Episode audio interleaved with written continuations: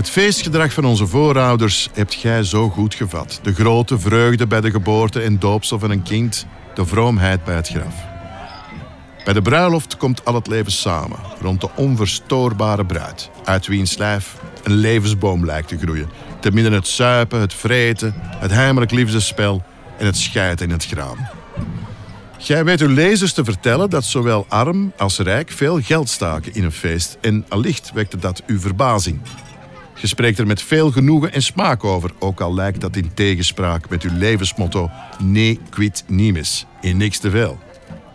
En toch zit er nog wat anders onder, dat dieper gaat dan de boerentaferelen waar ook Breugel zo zot van was, of moet ik zeggen, waar zijn opdrachtgevers zo graag geld voor gaven. Die opkomende klasse van handelaars die jij hebt meegemaakt was immers verzot op de boer als fenomeen. Als één die op het land werkt en op het dorpsplein plezier maakt. Eén die zonder complexen leeft en vrijt en drinkt en scheidt. Allicht hebt gij ook het verhaal gehoord over Breugel, dat hij zich samen met zijn maat Hans Frankert graag verkleedde als boer, om dan onopvallend te vele feesten mee te maken en mensen te observeren.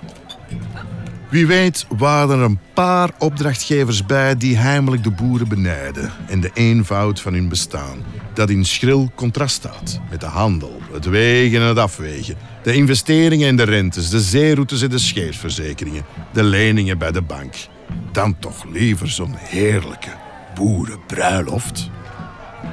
Wat hou ik van deze print? Volgens mij zou jij ze hebben ingeschat als zijn de typisch. Dit zijn de lage landen. Dit feest staat er symbool voor. Maar we weten allebei intussen dat het leven oneindig complexer kan worden dan een feest. Uw hang naar matigheid was wellicht ook maar een streven.